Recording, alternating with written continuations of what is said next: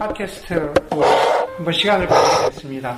네, 오랜만에 가지게 됐으니까 우리 박수 치면서 시작합시다.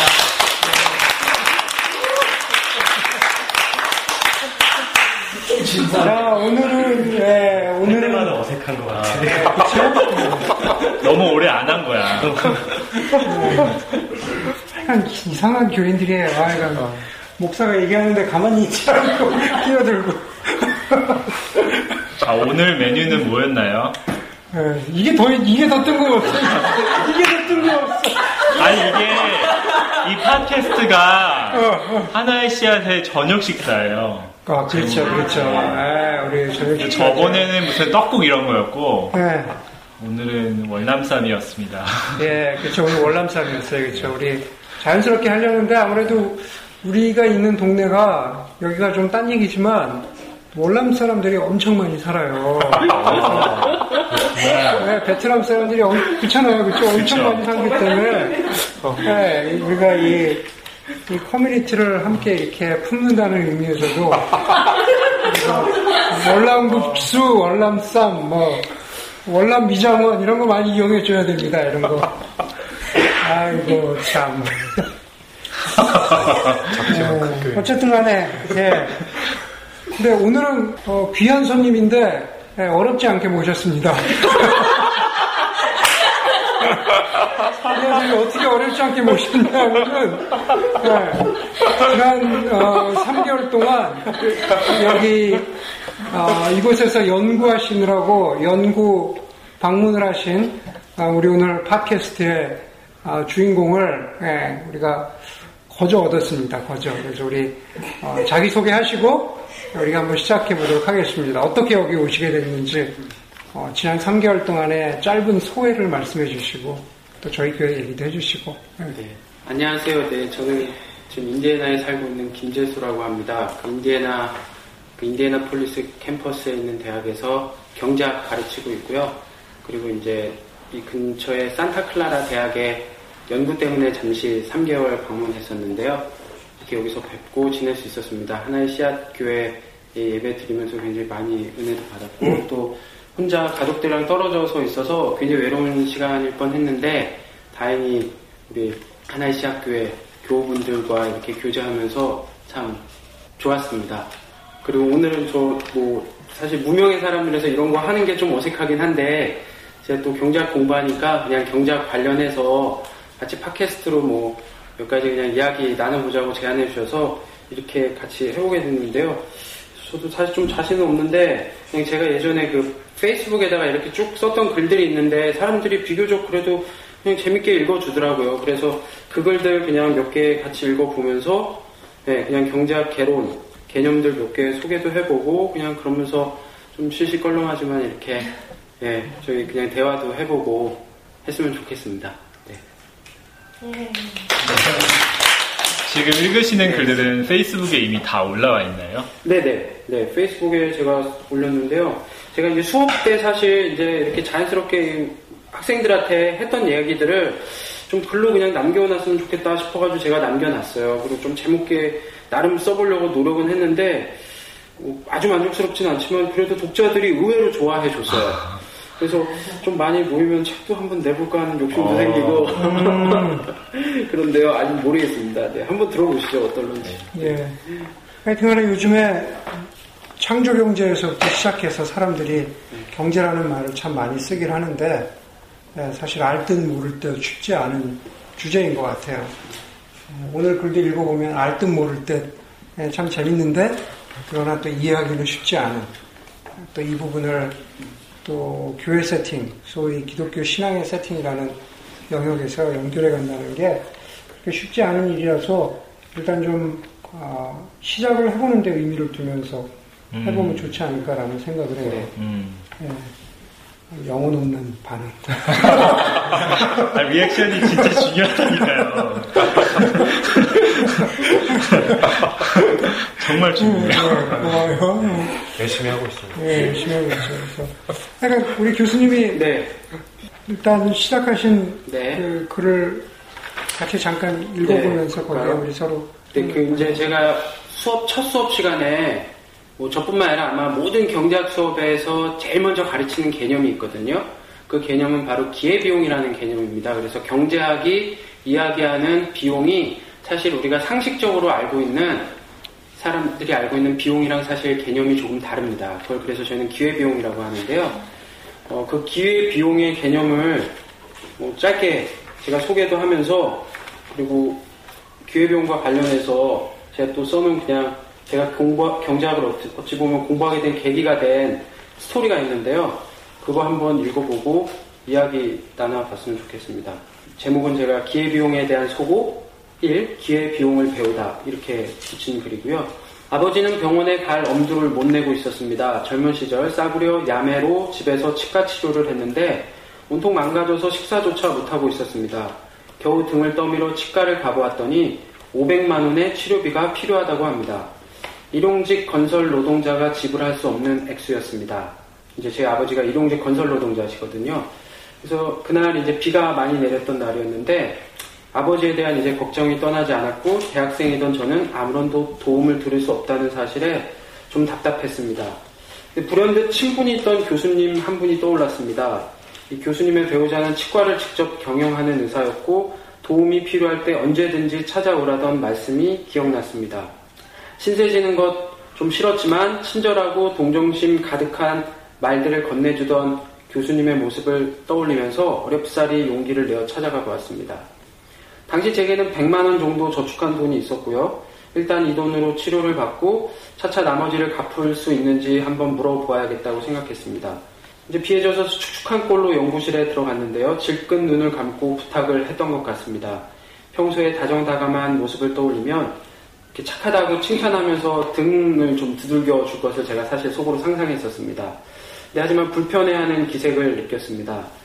도움 좀 받아보려고 이렇게 자존심을 누르고 들어갔었는데 불편해하시는 모습을 보면서 언제 그랬나는 듯 그냥 꼿꼿이 다시 자존심을 세우고서 걸어 나왔습니다. 별다른, 별다른 방법이 없었고요. 바람 세기로 그 유명했던 대학에서 캠퍼스에서 터벅터벅 걸으면서 여기저기 이제 시선도 흐트리고 있었습니다. 우연히 쳐다본 학교 게시판에 전국 대학 원생 경제 논문 공모전 포스터가 있었습니다. 대상 상금은 500만 원이었습니다. 발을 돌려 성큼성큼 걸어간 곳은 제일 무서워하던 경제학 교수님의 연구실이었습니다. 그 학교의 다른 교수들과는 달리 차갑게만 보이던 사람이었습니다. 경제학 교수니까요. 실제로 수업도 어려웠고 시험에서 빵점을 받은 적도 있었는데요. 돌려받은 답안지에는 교수님이 이렇게 써 놓으셨었죠. Are you writing poem? 너 지금 시 쓰냐? 라고 경제학 답안지에 써놓기도 하셨는데요. 경제학자에게 구차한 이야기를 털어놓아서는 안 된다는 것 정도는 제가 알고 있었고요.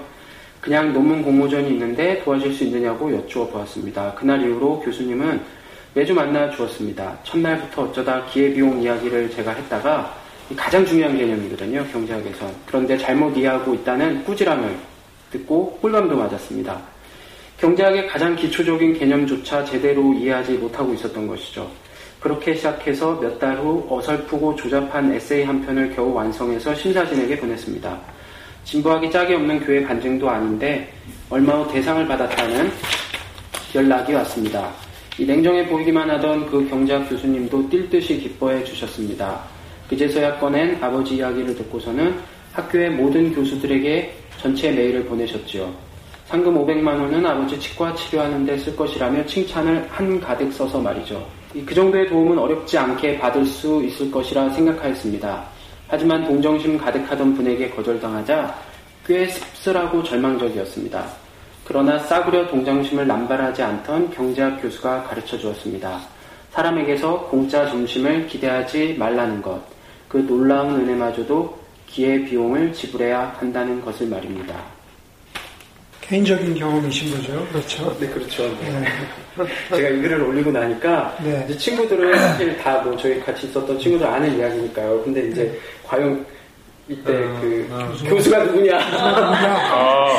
모두 다 주문했는데 제가 절대 안 밝혔지만 이거 뭐 아무도 제 친구 중에 듣지 않을 것이기 때문에 상담학 교수님이었어요. 그래서 너무 따뜻하고 상담학 아. 가르치시는 분이니까 분이다 보니까 너무 친절한 분이셨어요. 얘기 자체가 기회비용에 관한 건데, 네. 어, 기회비용에 관한 것들을 조금 더 얘기해. 볼까요? 네. 다른 우리가 이해될 만한 가장 간단한 한 가지 예를 들어 주신다면은 어떤 것들이 있을까요? 그렇죠. 기회- 제가 사실 이제 네. 기회비용 개념을 소개하고 싶어서 글을 읽었었는데요. 네. 이제 이 기회비용은 회계 비용이랑 달라서요. 어, 떤 선택의 비용에 어떤 선택을 할 때 그 포기된 것을 저희가 그냥 쉽게 기회 비용이라고 합니다. 즉 여러 가지 저희들이 선택을 항상 하지 않습니까? 근데 그 선택을 했을 때 비용이 무엇이냐고 하면은 그 선택을 했기 때문에 포기되어진 것들 그 자체가 비용이라는 것이죠. 쉽게 이제 예를 들면요. 예를 들어 대학 교육에 따른 비용에 어떤 것이 있는지 생각해 보시면 뭐 등록금도 있을 수 있고요. 교과서 구매비도 있을 수 있고 그리고 기숙사 비용도 되고요. 그렇죠. 부모님들께 이게 다 자녀들을 대학 보내는 데 따른 비용이겠죠. 식비도 물론이고요.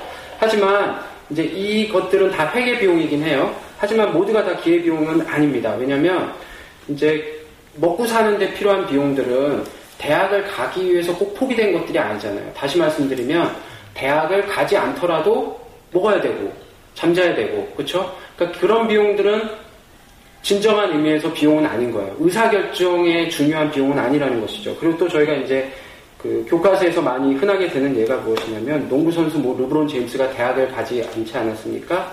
근데 이제 르브론 제임스나 뭐 저희나 대학을 갔을 때 웬만한 비용은 비슷할 거라고요. 튜이션이라든지 그쵸? 학, 학비라든지 아니면 기타 다른 비용들은 비슷할 텐데 하지만 르브론 제임스가 대학을 가지 않은 것 이유는 사실 르브론 제임스에게 대학 가는 비용이 훨씬 컸었기 때문이죠. 기회비용 측면에서. 무슨 뜻이냐면 바로 대학을 갔다면 포기돼야 되는 것이 뭐겠죠? 르브론 제임스에게 계약금과 연봉인 거죠. 그렇죠. 네.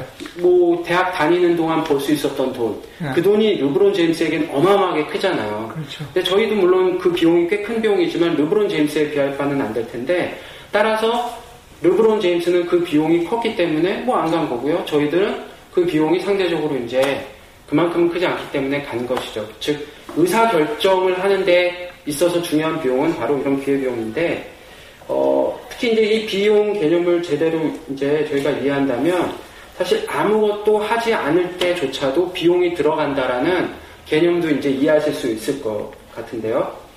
특히 이제 하버드대 경제학과 교수이면서 아마티아 센이 강조하는 건데요. opportunity cost of doing nothing 해가지고 하지 않음에도 비용이 들어간다라는 것이죠. 그러니까 하지 않는 게 그렇죠. 회계 비용 측면에서는 아무런 비용이 안 들어가는 게 맞죠. 아무것도 안 했으니까. 하지만 하지 않은 것도 이미 선택이고요. 하지 않는 선택을 통해서 포기된 것들이 있는 것이죠. 그러니까 했을 수 있었던 것들, 그것 자체가 비용이라는 거예요.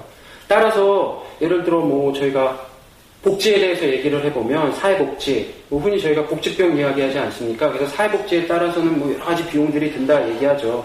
경제의 논리를 얘기하 좋아하는 사람들이 특히 복지에 따른 비용들을 많이 얘기하는데 하지만 복지 정책을 하지 않을 때도 여전히 비용이 들어간다는 것이에요. 기회비용 측면에서. 즉 무엇이냐면 복지를 하지 않았기 때문에 양극화로 인해 발생하는 사회 문제나 갈등들, 공정한 기회가 주어지지 않아서 포기되는 인적 자본이라든지 아니면 사회적 약자들이 복지가 없기 때문에 누리지 못하는 기, 인권 같은 것들도 사실은 모두 비용이라는 것이죠. 그렇죠. 그리고 원조도 마찬가지예요. 해외 원조도 하지 않았을 때 죽어가는 아이들의 생명도 비용이고요. 그렇죠? 그 아이들이 할 수 있었던 사회적 기여도 비용이고요. 특히나 이제 항상 선진 세계가 뭐 원조에 따르면 원조를 하면 비용이 든다. 즉 회계 비용이 크다 해서 이제 미루죠. 그러다가 굉장히 이제 큰 기근이 오거나 홍수가 오거나 아니면 자연재해가 있으면은 어쩔 수 없이 그 여론의 압력에 의해서 굉장히 큰 규모로 이렇게 원조를 하지 않습니까? 근데 그 순간에 그 대규모로 이루어지는 원조는 역시 굉장히 비효율적일 수밖에 없는데 그건 역시 평소에 하지 않았기 때문에 치르는 비용인 것이죠. 따라서 이 기회비용 개념을 정확하게 이해하는 것은 경제학에서 가장 중요할 테고요. 그런 면에서 이제 저는 경제학의 어떤 정신을 무엇이라고 보냐면 첫 번째 정신은 바로 남이 보지 않는 비용을 보는 것. 그렇죠. 사실 경제학을 얘기하기 좋아하는 사람들이 여러 가지 이제 그 경제 논리 얘기하면서 이러면 이런 비용 든다, 저거 하면 저런 비용 든다 하면서 이제 거부하지만 실상 제대로 된 경제학적 사고 방식이 요구하는 것은 무엇이냐면 사실은 남들이 보지 않는 것들, 숨겨진 비용들을 우리는 찾아내겠다, 보겠다 라는 게 사실은 경제학이 갖고 있는 아주 중요한 정신이라 할 수 있겠죠. 한 가지 만약 네. 성경적으로 그렇게 만약 넘겨가면 네, 그 아까 주인 라땡에 대해서 얘기했잖아요. 네, 그 원달란트 받은 그 종은 아무것도 하지 않아서 막 주인이 막 게으르고 악한 종이라고 음. 그랬잖아요. 음.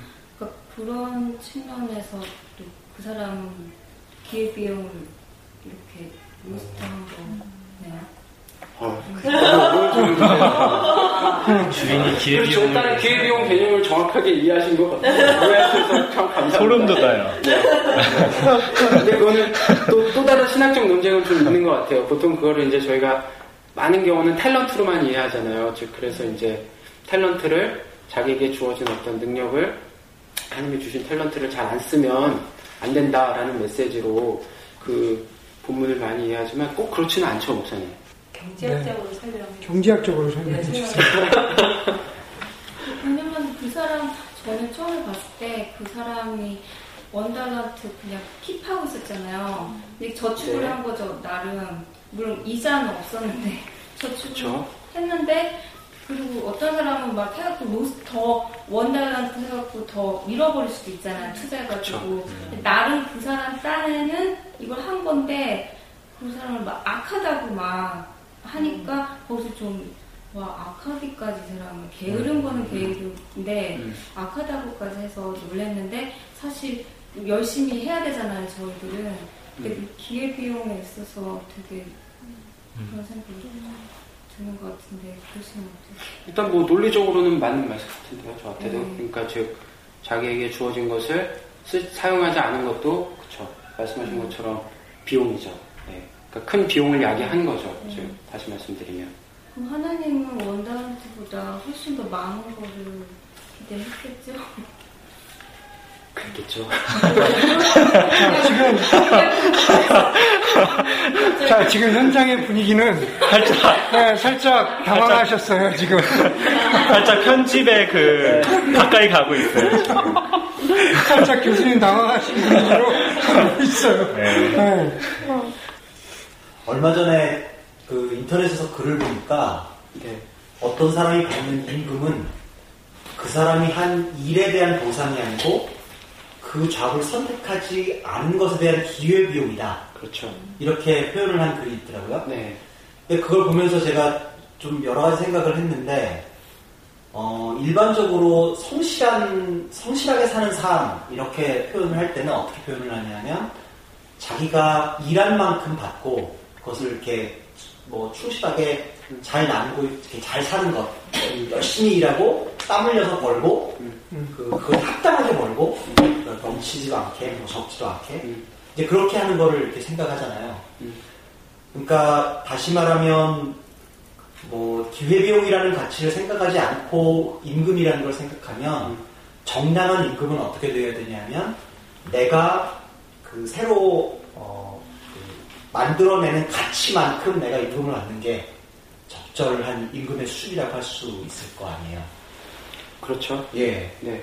근데 이제 그게 제가 보기에는 약간 두 가지가 그 좀 차이가 있는 것 같거든요. 하나는 내가 새롭게 만드는 어떤 가치, 가치 창출을 하고 있기 때문에 만- 받는 것이 임금이다라는 개념이 하나 있는 거고, 네. 하나는 내가 지금 이 직장 다니지 않고 저 직장을 다니고 있으면 어느 정도 돈을 받을 텐데 그걸 포기했기 때문에 받는 것이다. 네. 라는 차원에서의 이거, 이것이 있는데 이 두 가지가 조금 다른 관점인 것 같거든요. 네.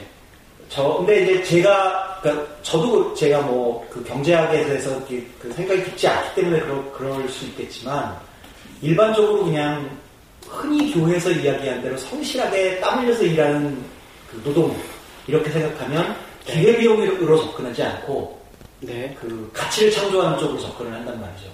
그러니까 이런 이런 두 가지 개념이 제가 보기에는 약간 좀 삐걱거리는 거 삐걱거리는 그 톱니바크처럼 느껴지는데 그 두 가지가 어떻게 좀 이렇게 레컨사일 될 가능성이 있을까요? 뭐 아주 좋은 지적 일단 해주신 것 같은데요.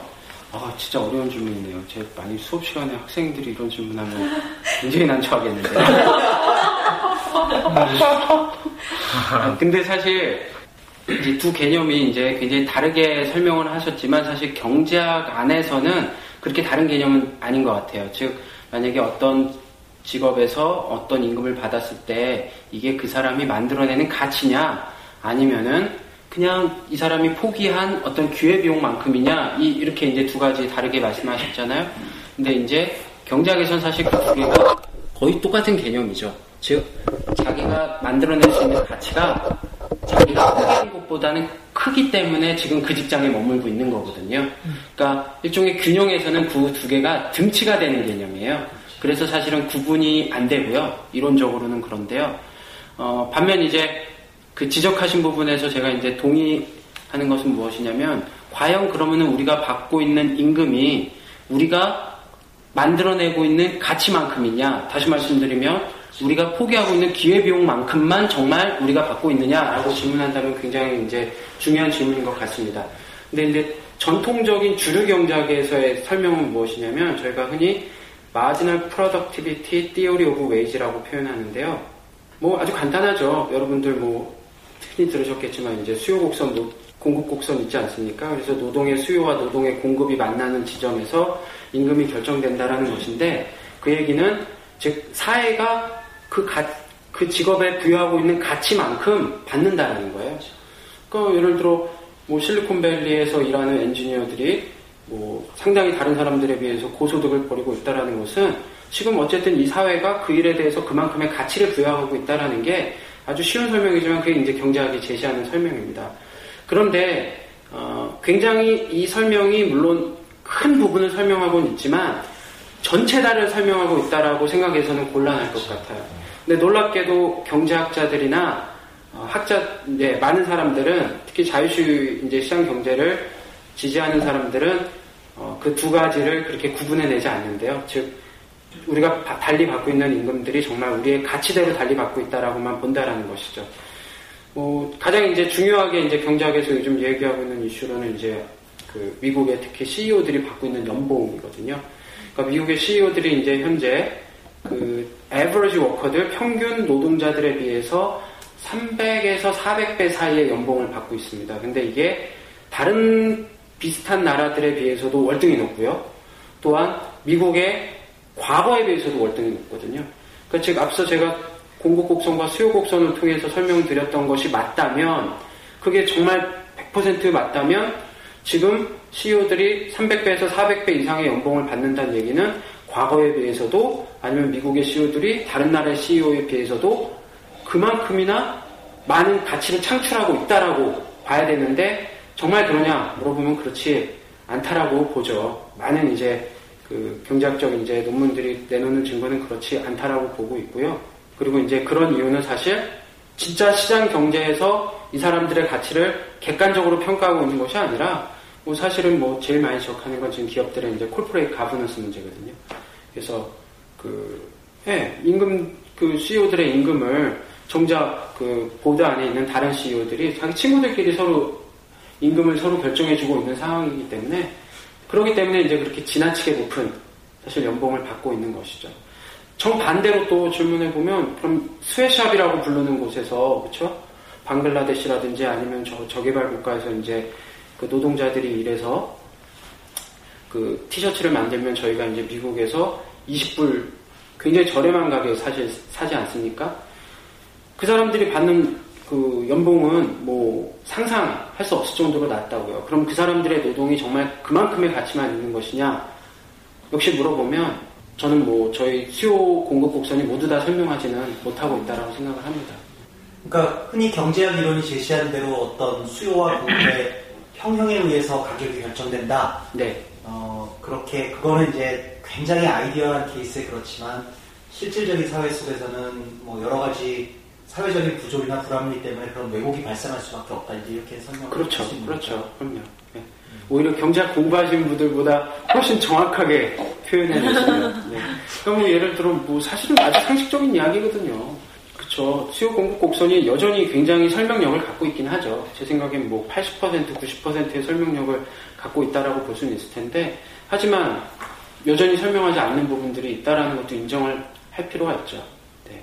그리고 그 부분들은 사실은 정확하게 지적하신 것처럼 사실은 ideal한 완전 경쟁 시장이 교과서적인 시장이 현실 시장이 아니거든요. 앞서 말씀드린 그 기업의 corporate governance 문제도 그렇고 아니면 저 low skill labor market에서 저 기업들이 갖고 있는 이제 독점력도 그렇고요. 그런 것들이 이제 왜곡시키는 것은 당연하기 때문에 전체를 다 설명하고 있지 못하죠. 좀 엉뚱한 질문일 수도 있을 네. 것 같은데 그 수요랑 수요 공급 그 곡선이 완벽하게 현실에 적용된다고 가정할 때 네. 그거에 의해서 결정되는 게 바람직한가라는 좀 생각을 해볼 수 있을 것 같아요. 이게 과연 음. 페어한가에 대해서 음. 그런 건 어떻게 생각하세요? 아, 역시도 굉장히 어려운 질문 같은데요. 이거 다 나중에 편집해주세요. 이런 거 꼭 들어가요. 네. 네. 아, 잠깐만, 질문 다시. 그러니까 수요랑 공급이 네. 이제 약간 이제 여러 가지 사회 부조리에 의해서 그렇죠.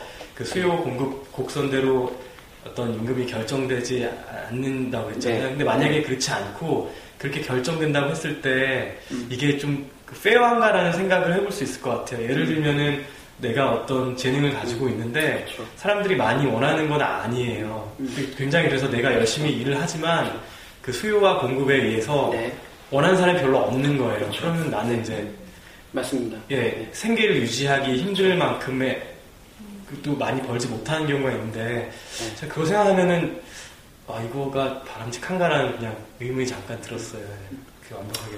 그러니까 사실 이 질문은 뭐 경제학자가 도저히 대답할 수 없는 질문이긴 한데요. 근데 이제 저는 이제 경제학의 자체의 기회비용을 우리가 인식해야 된다라는 걸 저는 항상 사실 강조하는 사람이거든요. 그러니까 놀랍게도 경제학자들이 자기들이 공부하는 경제학의 기회 비용을 전혀 보질 않아요. 그래서 자기들이 하고 있는 게 마치 다 맞는 가장 그 사회과학의 영향이라고 저희가 표현하는데 가장 자기들의 설명이 가장 강력하다라고 믿는 게 경제학자들의 좀 오만인데요. 근데 저는 이제 오히려 우리의 오만 속에 지불하고 있는 기회비용이 많다라고 보는 입장이고요. 근데 이제 질문에서 그런 이제 기회비용을 딱 지적해 볼 만할 것 같은데, 그러니까 경제학 개념에서는 사실 저희가 아주 아주 다, 아주 편협한 사실 그 평가 기준을만 이용하고 있거든요. 소위 얘기하는 벤담의 공리주의, 그렇죠? 그래서 최대 다수의 최대 행복, 그렇죠? 물론 모든 사람을 똑같이 평가한다라는 측면에서는 공정하죠. 그러니까 부자든 가난하든 아니면은 뭐 어떤 식의 이제 구분이 있든 간에 모두 다 개인 개인이 느끼는 갖는 utility가 있고 그 utility를 동등하게 취급한다는 면에서는 다른 기준보다 공정한 면이 있어요. 하지만 우리가 거기서 이제 이 가치대로 임금을 준다. 그 사람이 생산, 그 사회에 기여하는 가치만큼 임금을 준다 했을 때 그 가치는 그냥 그 utility라는 기준만으로 평가를 하는 거예요. 즉, 모두 다에게 가장 이제, 모두 다의 행복을 가장 최대화시킬 수 있는 방식으로만 저희가 평가를 하는 거죠. 예. 근데 뭐 저희가 아는 것처럼 뭐, 뭐 그러면 끊임없이 이제 많은 질문들을 할 수 있잖아요. 그럼 모든 utility가 다 같은 질의 utility냐? 그래서 뭐 밀의 반성적인 밀의 이제 공리주의가 나왔고 또 그에 반해서 뭐 존 롤스 같은 사람은 이제 공리보다는 오히려 인간이 기본적으로 갖고 있는 어떤 재산권이라든지 그런 자유의 문제가 훨씬 더 중요하다라고 지적하는 사람이 있고 뭐 그다음부터는 이제 마이클 샌들이 대답해야죠. 네, 그 조금씩 나오고 있는 띠임 중에서 하나는 지금 경제학이 그것을 얘기해 줄 수 없다. 이제 이런 띠임이 조금씩 나오고 있는 네, 네. 부분이 있는 것 같은데, 그러니까 예를 들면 뭐 경제학에서는 효율성과 시장 경제 경제 논리 가지고 이제 많이 얘기를 하고, 네. 하지만 아까 말씀하셨듯이 현실에서는 또 뭐 콜옵션의 문제도 있고 어떤 그런 모델과 딱 일치하지 않는 그런 부분이 되게 많잖아요. 네. 그리고 무슨 어나몰리도 되게 많고 이제 그런 문제들이 있는데 경제학에서는 그런 문제들에 대해서는 아 이것은 경제학의 스콥이 아니다라고 어떻게 이렇게 밖에다 두는 건가요? 아니면 경제학을 공부하시는 분들은 그런 에너몰리와 이제 이 현실에 맞지 않는 그런 문제까지도 경제학으로 풀어보려는 그러니까 비주류적인 어떤 그런 그렇죠. 예, 움직임들이 있나요? 네, 어, 뭐 자연스럽게 다음 글을 제가 읽을 수 있을 것 같아요. 네. 그러면은, 그러니까 지금 말씀하신 것처럼 사실 경제학자들이 전통적으로는요, 그 전통적으로는 굉장히 편협한 몇 가지 가정에 집착했어요. 그리고 그 가정 밖, 그 가정을 벗어나지 못하고 있었어요. 그게 무엇이냐면은 인간은 아주 합리적이고 아주 이기적이다라는 것이었어요. 어, 그리고 전통적으로 경제학자들은 이게 단순히 가정이 아니라 실제로 인간은 그렇다라고 믿었어요. 근데 그랬던 이유는 그런 이유는 무엇이냐면은 사실 이런 가정들 속에서 경제학자들이 이제 우아한 수학 모델로 증명한 것이 인간들이 아주 이기적으로 행동해도 앞서 말씀드린 그 공리주의라는 기준에 따르면 적어도 그 기준에 따르면 우리 전체 사회가 가장 행복해질 수 있다. 행복의 크기가 가장 커질 수 있다라는 걸 증명을 했거든요. 그게 이제 저희가 아는 뭐 아담 스미스의 국부론이 이야기하는 일부가 이야기하는 이제 것들이죠. 그래서 우리 모두가 다 개인의 자기 이익만 추구하지만 그 부축간의 그 사람도 아니면 그쵸 어떤 직업의 사람도 다 자기 이익을 추구하지만 결국은 자기 추구가 전체 경제의 불을 오히려 극대화시켜준다. 그러니까 어, 이게 너무나 이제 아름다운 논리다 보니까 아름답잖아요. 그쵸 어, 다 이기적인데 그게 공익까지 가장 극대화시켜주니까 네. 그 아름다운 논리에 경제학자들이 벗어나지 못하고 있었죠. 그런데 최근에는 사실 어, 많은 이제 반성들이 있고 특히 이제 행동 경제학이라고 해서 아마 이제 여러분들도 많이 이렇게 유명한 강사들을 통해서 접해 보셨을 것 같은데 이제는 좀 더 인간에게 한계가 있다라는 것들을 인정하면서 바라보기 시작했어요. 합리성에도 한계가 있고 뿐만 아니라 이건 한계는 아니지만 이제 우리가 정말 이기적이만 한 인간이냐라고 했을 때도 역시 또 어, 이타적인 부분도 있다라는 것을 경제학자들이 이제 인정하기 시작했죠. 그래서 그런 거 관련해서 제가 몇 개 써놓은 게 있었는데 어떤 게 좋을까? 그 실험 얘기 되게 재밌는 그렇죠. 것. 예. 네. 경제적 인간에 대한 소고, 최후 통첩 및 독재자 게임. 오늘 수업에서는 게임 이론의 기초를 가르친 후 경제적 인간에 대한 실험 및 토론을 해보았습니다. 경제적 인간, 호모 이코노미커스란 합리적이고 자신의 이익만을 추구하는 존재입니다. 달리 말하면 경제적 인간은 다른 이를 배려하지도 않고 다른 이의 고통을 공감하지도 않으며 최소한의 공공성도 갖추지 못한 사람입니다. 오랫동안 주류 경제학은 분석의 편의를 위해서 경제적 인간이라는 가정하에 이론을 만들고 현실을 설명하고 정책을 제안하여 왔습니다. 절대 다수의 경제학자들, 특히 시장주의자들일수록 경제적 인간을 단순한 가정이 아니라 인간 본래의 모습이라고 강하게 믿는 경향이 있습니다. 자유시장주의의 완벽성 증명이 이에 달려있기 때문입니다. 오래전부터 경제학자들은 여러 방식의 간단한 게임을 통하여 경제적 인간에 대한 입증을 시도하였습니다. 잘 알려진 최후 통첩 게임은 다음과 같습니다. 이 최후 통첩 게임은 무엇이냐면요. 실험 참가자를 이제 두 그룹으로 나눕니다. 제한자, 응답자. 제한자는 100만 원의 돈을 예를 들어 갖고 있고요. 이 중에 얼마를 응답자에게 줄 것인지를 선택하는 거예요. 자기 마음대로 선택할 수 있어요. 응답자는 주어진 제안을 받아들이거나 거절할 수 있어요. 둘 중에 하나만 할 수 있습니다. 근데 이때 응답자가 받아들이면 게임은 제안자가 결정한 대로 돈을 나누어 가지면서 끝나고요. 근데 응답자가 거절을 하면요. 제안자와 응답자 모두 아무것도 가질 수 없는 것입니다. 근데 이제 경제적 인간이라면, 그쵸? 다 이기적인 인간이라면, 이 게임의 결과가 어떠해야 되냐면, 저희 이제 게임 이론의 어떤 개념에 따르면, 근데 상식적으로 생각해도 응답자는 1원만 준다고 해도 이 제안을 받아들여야 되나요? 안 받아들여야 되나요? 받아들여야죠. 그렇죠. 1원이 빵원보다 나으니까요. 거절을 하면 이제 빵원이 되니까요. 그래서 이, 따라서 합리적으로 예상하는 제안자는 그러면 어떻게 하겠죠? 이제 1원이라도 받아들일 것을 알기 때문에 역시 이기적이고 합리적인 제안자는 어떻게 하겠어요? 그렇죠. 1원만 주겠다고 하는 거죠. 나머지 돈은 다 자기가 갖고요. 이게 이제 게임의 어떤 균형이어야 되는데, 근데 실제 뭐 실험을 하거나 해보면은 많은 사람들이 거의 반반에 가까운 비율로 나누어 갔습니다. 성별이라든지 인종, 국적 등이 다른 수많은 그룹을 통해서 그룹에서 실험을 행했는데 결과는 거의 같았어요. 이제 그렇다면 질문이 무엇이냐면, 아, 그러면은 경제학자들이 믿는 것과는 다르게 인간은 이타적일 수 있는가? 라고 이제 질문해 보게 되는데, 또 반드시 그런 것만은 아니에요. 왜냐면, 응답자가 불공평한 제안을 이제 가끔 하거든요. 저도 이제 수업 시간에 실험을 하는데, 보통은 거의 절대 다수는 50, 50 내지는 60, 40 이렇게 나눠 갖자고 해요. 근데 간혹 이제 좀 더 합리적이거나 아니면 좀 더 이기적인 정말 사람들은 80, 20 내지 90, 10을 제안을 해요, 실제로. 근데 놀랍게도 거의 그런 제안에 대해서는 또 거의 대부분 어떻게 하냐면 사람들이 거절을 선택해요. 응답자는 거절을 선택해요. 네.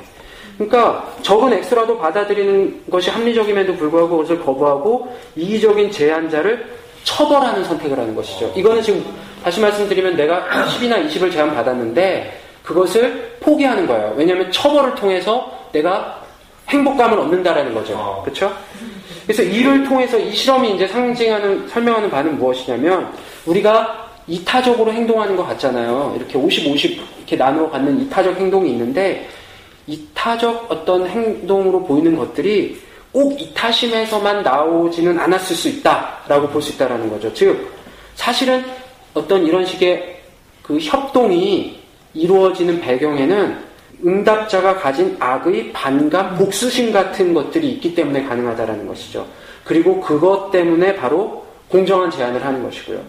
그래서요, 이제 그 다음번에 이제 경제학자들이 했던 게임은 무엇이냐면 독재자 게임이었어요. 무엇이냐면, 이제는 제안자는 말 그대로 독재자예요.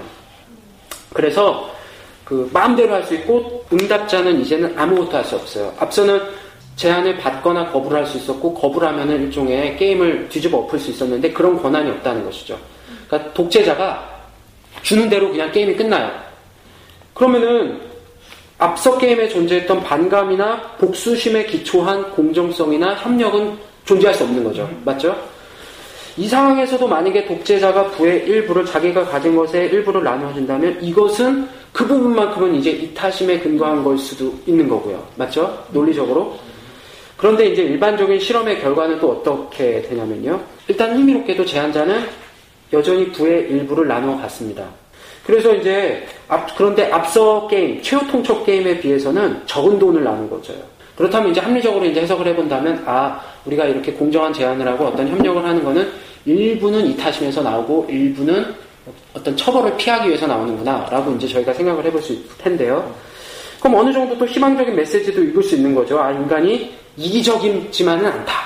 경제학자들이 신앙하는 것만큼 이기적이지만은 않다라고도 생각할 수 있는데, 이게 끝이 아닙니다. 또 다른 연구자들이 이 독재자 게임을 조금 바꾸어서 실험을 했어요. 이번에는 응답자가 10만 원을 갖고 있어요. 그러니까 독재자가 100만 원 있고요. 응답자가 10만 원이 있어요. 이제는 독재자가 100만 원에서 앞서처럼 일부를 줄 수도 있고요. 아니면 이제는 응답자가 갖고 있는 10만 원의 일부를 또는 전부를 뺏어올 수도 있어요. 그렇죠? 그런데 놀랍게도 앞서의 게임에서 독재자 게임에서 돈을 주었던 사람들이 변형된 게임에서는 놀랍게도 많은 사람들이 응답자의 돈을 뺏는 결정을 해요. 재밌죠? 네, 그래서 글은 이렇게 끝냅니다. 오호라 우리는 곤고한 인간입니다. 네. 실제로 진짜 이게 게임으로 끝난 실험이잖아요. 진짜로 그렇죠. 돈을 받아요. 그러니까 이게 게임에 물론 한계는 있어요. 그러니까 실험의 한계는 있어요. 근데 이제 그래서 연구자들이 다양한 세팅에서 해보고 하죠. 근데 어느 정도 컨센서스는 이루어져 있어요. 이 독재자 게임에 있어서. 근데 이제 제 질문은 그러면 왜 독재자 게임에서 특히나 이제 우리 크리스찬들이라면 더더구나 그런 세팅에서 다른 사람들보다 아무래도 좀 더 이타적인 의사 결정들을 전 하리라고 믿는데요. 그럴 것 같고요. 그런데 그런 사람들이 내지는 또 우리가 그런 상황에서 왜 조금 변형된 게임에서 남의 돈을 빼앗을 수도 있을 때 왜 빼앗는 결정을 할까요? 그 차이를 어떻게 저희가 이해할 수 있을까요? 그 질문 우리가 드려야 되는 건데 왜 아니, 아니, 저희한테 주시고 왜 아니, 일단 좀, 네. 아이디어를. 바깥에 있는 문제. 그러니까 아니, 제가 지금 질문하려고 했던 부분도 그러면서 마지막 문장을 참 적절하게 끝을 내주셨다라고 생각을 했는데 사실은 그 돈이라고 하는 경제라고 하는 첨예한 문제와 그 인간의 본성이라고 하는 소위 어떻게 보면 철학적 네.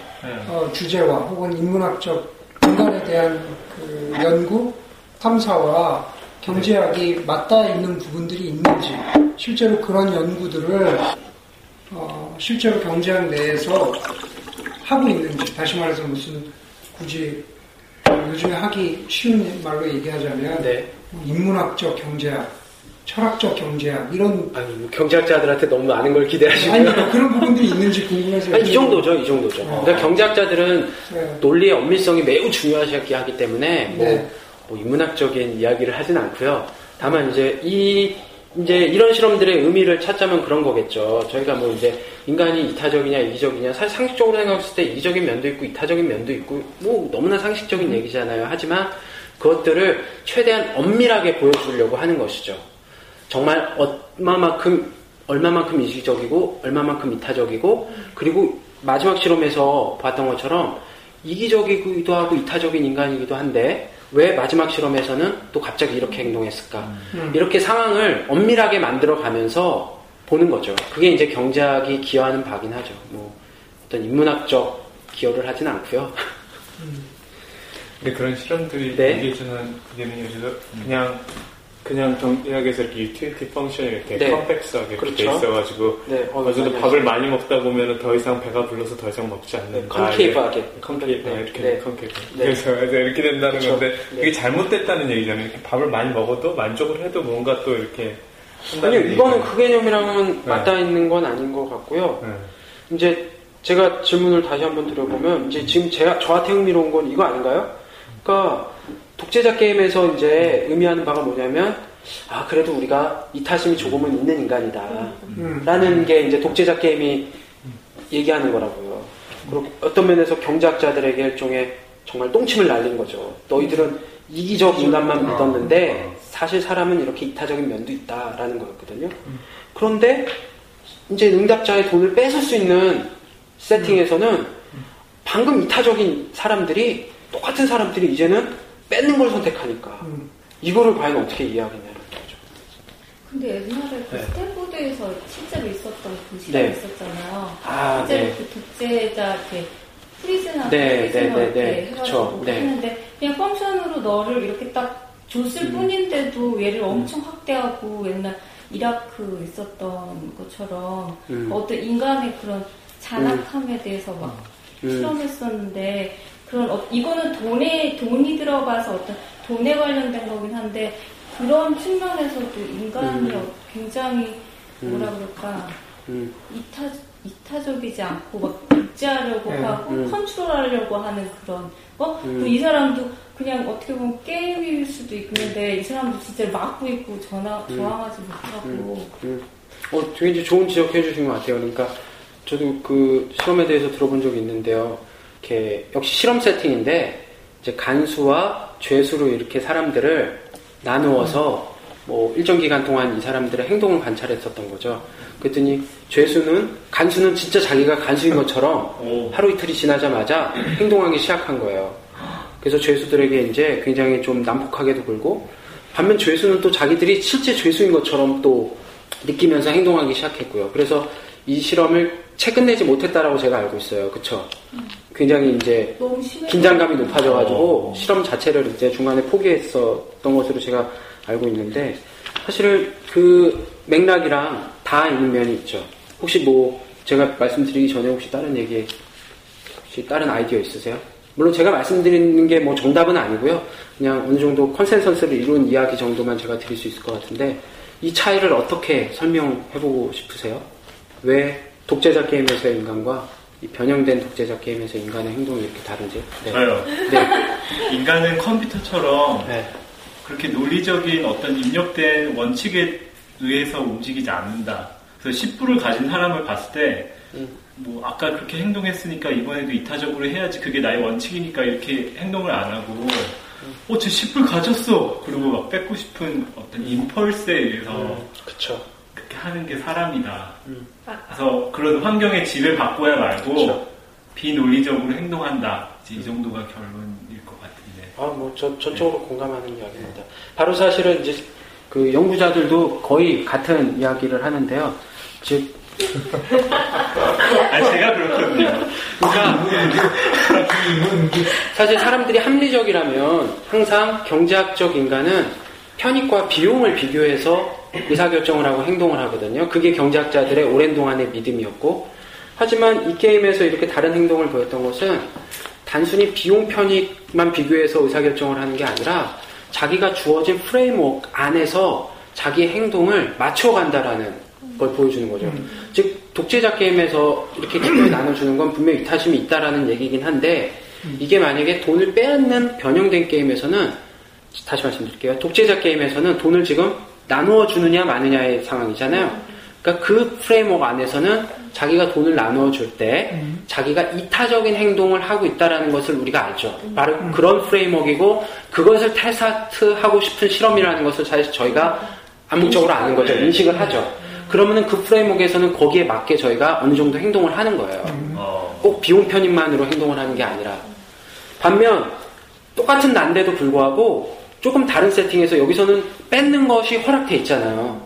그러니까 뺏는 것이 허락돼 있기 때문에 뺏어도 어떤 죄책감을 덜 느끼는 거예요. 왜냐하면 이 세팅 자체가 허락되었다라고 생각하기 때문에 그런 거죠. 음.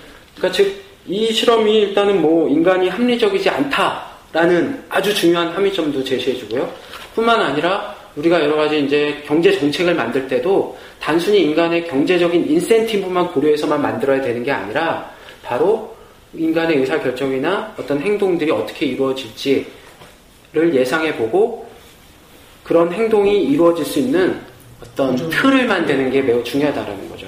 그래서 뭐 아주 흔한 예로 이제 경제학자들이 많이 얘기하는 게 저희 그 장기 기증 있지 않습니까? 그렇죠? 장기 기증도 사실 과거부터 이제 장기 기증을 어떻게 하면은 많이 늘릴까를 무지 연구를 많이 했다고요. 그래서 뭐 가장 이제 쉬운 대답은 쉽게 생각할 수 있는 대답은 경제학자건 뭐 경제학자가 아니건 간에 인센티브를 주는 거죠. 장기 기증하는 사람한테는 뭐 driving license 신청할 때 신청비가 15불인데 그 15불을 무료로 해준다거나 뭐 이런 식으로요.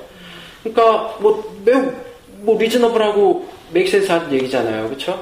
그런데 그렇게 했는데도 불구하고 그렇게 많이 사람들의 장기 기증이 늘진 않았어요. 근데 아주 쉬운 방식으로 장기 기증을 굉장히 높인, 장기 기증에 이제 의사를 높인 방식이 있었는데 무엇이냐면 과거에는 당신은 장기 기증을 하시겠습니까? 라고 물어봤고요. 즉, 디폴트 옵션은 안 하는 거고 하겠냐고 물어보고 yes라고 하면 체크하는 거였는데 요즘에 많은 주들은 디폴트 옵션이 오히려 하는 거고요. 안 하겠습니까? 라고 물어보는 거죠. 그러니까 지금 이 세팅에서는 아, 하는 게 디폴트이기 때문에 하는 것을 당연하게 여기게 되는 거죠. 그렇죠? 그러니까 비용 편익에 의해서만 의사결정을 하면 역시 뭐 어떤 게 디폴트이던 간에 똑같은 의사결정을 해야 되지만 꼭 그렇진 않다라는 거예요. 마찬가지로 또 하나의 예가 이제 저희 그 죄수의 딜레마라는 게임 혹시 들어보셨죠? 그러니까 이제 아주 간단하게 설명드리면 간단한 게임인데 협동을 할 수도 있고 경쟁을 할 수도 있습니다. 그렇죠? 근데 이제 경, 협동을 하면 좋기는 한데 하지만 상대방이 협동을 선택했을 때 제가 경쟁을 선택하면 더 좋아져요. 그래서 그것 때문에 결국은 모두가 다 경쟁을 선택하는 거거든요. 이렇게 됨으로써 서로가 더 나빠지는 거예요. 그러니까 분명히 협동을 하면 더 좋다는 걸 알면서도 불구하고 협동이 절대 일어나지 않는 게임이에요. 합리적이고 이기적이라면. 왜냐하면 상대방이 협동할 때 내가 경쟁하면 더 좋아지니까. 서로가 그렇게 생각하고 둘 다 경쟁을 선택할 수밖에 없는 게임인 거죠. 근데 물론 이걸 이제 또 실제 게임을 하면 이제 뭐 아는 사람일 수도 있고 아니면은 자기의 어떤 또 역시 양심이라든지 아니면 여러 가지 자기의 평판이라든지 이런 걸 생각하기 때문에 이제 협동을 하는 사람들이 있죠. 협동을 선택하는 사람들이. 근데 이 게임을 어떻게 이름을 붙이느냐에 따라서도 사람들의 행동이 쉽게 바뀌어요.